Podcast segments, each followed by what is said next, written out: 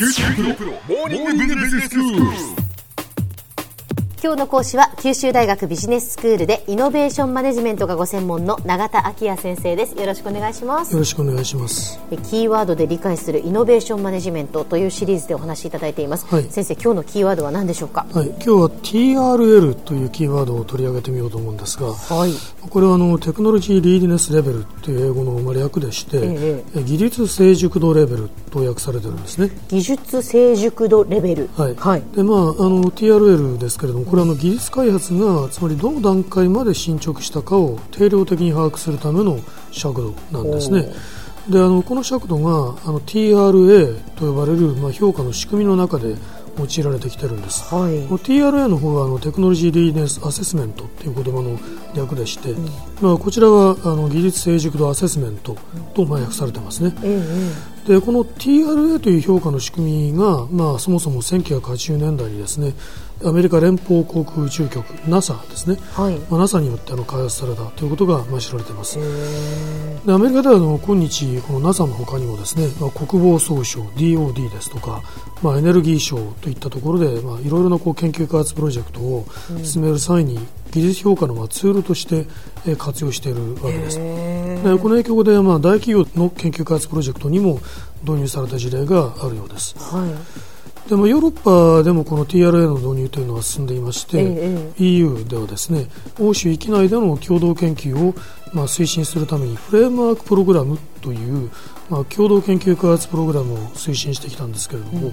まあそれはあの第7期で終了した後、まあ2014年からになりますがホライズン2020というこの後継プログラムが開始されてるんですね。はいでこのプログラムの中で、まあ、EU が公募する、まあ、いろいろな先端的な技術開発事業のその公募条件の中に、まあ、TRA に基づいて技術成熟度のレベルを定めるということが、まあ、決められているわけなんです、はい、例えばこのドイツではですねそのフランホーバー協会っていう非常にこう大規模な研究機構があるんですけれども、ええ、まあ、そういうところではまあ比較的早くからこう研究開発マネジメントの方法として TRL がまあ導入されてきたと。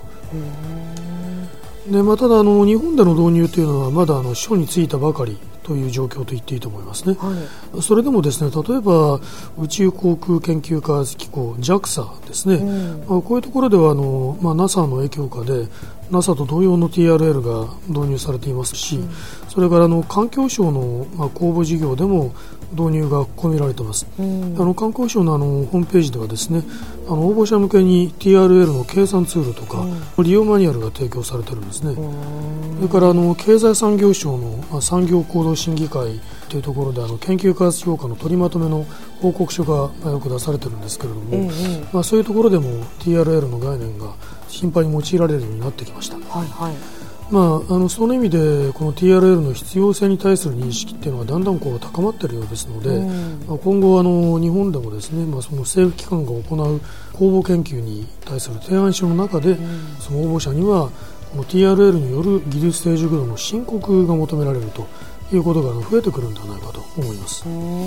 の TRL が先生その、まあ、国際的にも、はい、なので、まあ、基準となる、まあ、ものだというのは分かったんですけれども、はい、具体的にどういうものなのかっていうのを。そうですね、はい、これは、まあ、あの分野によって、あの違いがあるんですけれども、大体、まあ、9段階ぐらいに分けてレベルを定義するんですね。ほうほうほう。今、その内容について簡単に見ていくために、うん、その技術成熟度を9つのレベルに分けたその最初の試みである NASA の定義を、はい、まあ、ご紹介しておこうと思うんですけれども、えー、このまずあの TRL1 っていうレベルがあります。でこれはあの基礎的な原理の発見ですね、うん、まあ、以下はこの1とか2とかで数字がだんだんあの成熟度が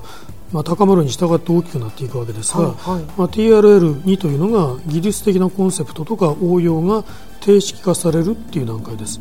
でここまでがまあ基礎技術研究のレベルというふうにされてるんですね。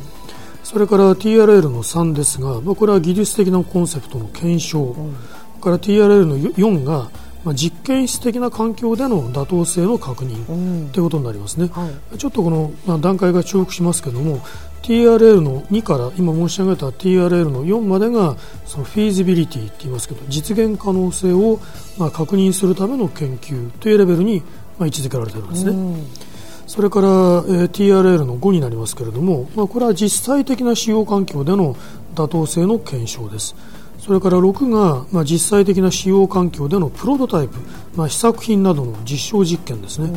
うん、でこの、えー、TRL の3から6までが技術開発のレベルというふうにされます、うんはいはい、それからあの TRL の7これはまあ宇宙環境での試作システムの実証実験ですね、うん、まあ、NASA の TRL ですからそのように定義されています、うんうん、それからあの5からこの7までが実証レベルというふうにされるわけですね、うん。うん、次にまあ TRL の8これはまあシステムの現物に関するテストえー、そして、えー、この6から8までがシステム開発のレベルと。で最後ですけれどもあの TRL の9というのがシステムの現物に関する実際の運用ということになりまして、うん、この8から TRL の9までがシステムのテスト及び運用開始のレベルと、まあ、そういうふうに定義されているんですね。でまあ、あのこの各レベルにはですね実際には非常にこうたくさんのあのチェック項目がまあ、設定されていまして、まあ、その項目にあの従ってできてるかできてないかということをこう点検していくわけです、ユーザーがですね。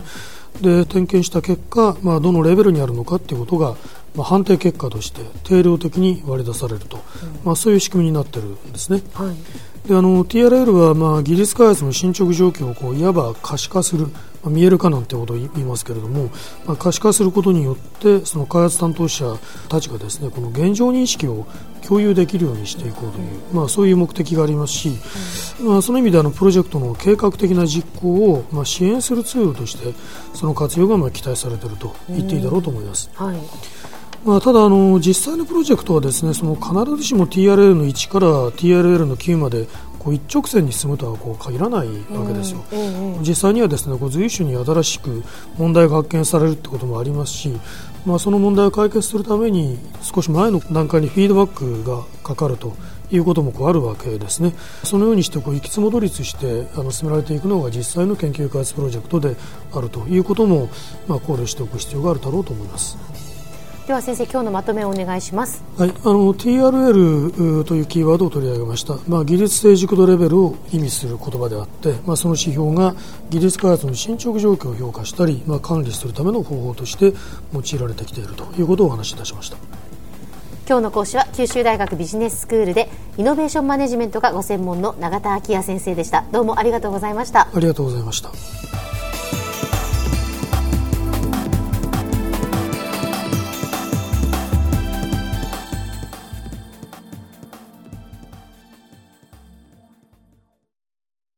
QT プロは通信ネットワーク、セキュリティ、クラウドなど QT ネットがお届けする ICT サービスです。九州中に展開した光ファイバー網を基盤に一番身近なビジネスパートナーとして九州の企業自治体の皆様をサポートします。詳しくは QT プロで検索を。